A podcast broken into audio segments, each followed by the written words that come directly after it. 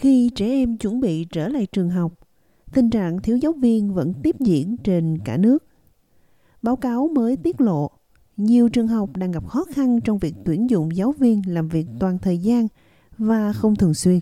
New South Wales là nơi bị ảnh hưởng nặng nề nhất. Các tiểu bang và vùng lãnh thổ khác cũng đang rất cần thêm giáo viên. Kết quả là hàng nghìn giáo viên đã nghỉ hưu như ông Terry Moriarty đang được huy động trong bối cảnh thiếu hụt lực lượng lao động trầm trọng ở các trường tiểu học và trung học. Điều đó đã không xảy ra vào đầu năm trước. Các giáo viên mà tôi biết đều giống tôi. Chúng tôi không ngạc nhiên, nhưng chúng tôi vẫn được hỏi liệu điều này sẽ tiếp diễn đến khi nào. Thầy giáo Terry Moriarty nghỉ hưu vào năm 2008 sau hơn 50 năm làm giáo viên dạy toán. Người đàn ông 75 tuổi đã quay lại lớp học với vai trò giáo viên bình thường để giúp đỡ. Tôi được yêu cầu ngồi trong thư viện với một giáo viên khác và trông coi bao hoặc bốn lớp trong thư viện. Tôi đi bộ qua hành lang và xem trường thu xếp các lớp học. Bốn lớp học cùng một lúc với một vài giáo viên. Mọi thứ trở nên nghiêm trọng. Điều đó đã diễn ra trong vài năm qua. Báo cáo cho thấy gần 2.000 vị trí giảng dạy toàn thời gian đã bị bỏ trống tại các lớp học ở New South Wales vào cuối năm ngoái và 10.000 lớp học trên toàn tiểu bang đã phải sáp nhập hoặc hủy bỏ. Ở các vùng ngoại ô, tình trạng thiếu hụt còn tồi tệ hơn nhiều. Nghiên cứu do Viện E61 vừa công bố nêu bật sự chênh lệch đáng kể trong khả năng tiếp cận giáo viên có năng lực cao ở các trường trung học ở New South Wales, cho thấy họ ít có khả năng làm việc ở những khu vực khó khăn.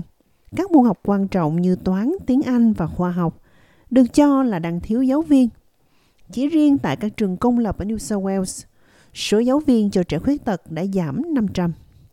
Và 175 trường trung học hiện đang tìm kiếm giáo viên dạy tiếng Anh và toán. Judith Wood, giáo viên trường công lập toàn thời gian ở New South Wales, cho biết cô rất ngạc nhiên trước tình trạng này. Tôi chưa bao giờ thấy điều gì giống như vậy trong 39 năm giảng dạy. Tôi chứng kiến những giáo viên mới vào nghề, đang ở giữa sự nghiệp và gần về hưu, đưa ra quyết định rời bỏ nghề hoặc rời bỏ vai trò toàn thời gian của họ, hoặc họ chỉ có thể tham gia một vài ngày bình thường vì họ cảm thấy căng thẳng đến mức việc đi làm ảnh hưởng đến sức khỏe và tinh thần của họ. Hiện nay, các giáo viên hầu hết đều phàn nàn về việc kiệt sức. Sinh viên đang học ngành giáo dục ở Victoria, Chelsea Roberts nói rằng cô có thể thấy nhiều giáo viên bị kiệt sức trong thời gian làm việc gần đây ở vùng quê Victoria. Có thể nói là ngây thơ, nhưng chúng ta đang theo đuổi tất cả những hy vọng và ước mơ. Nếu bạn có một người cố vấn đã kiệt sức, bạn có thể thấy họ đã đến mức như thế nào.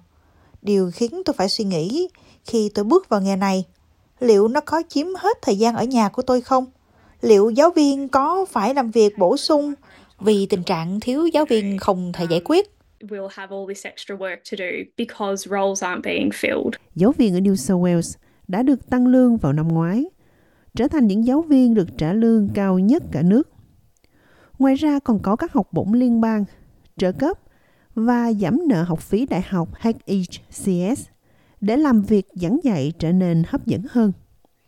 Tuy nhiên, Chủ tịch Liên bang của nghiệp đoàn giáo dục Úc, Corina Haytop cho rằng cần phải làm nhiều việc hơn nữa.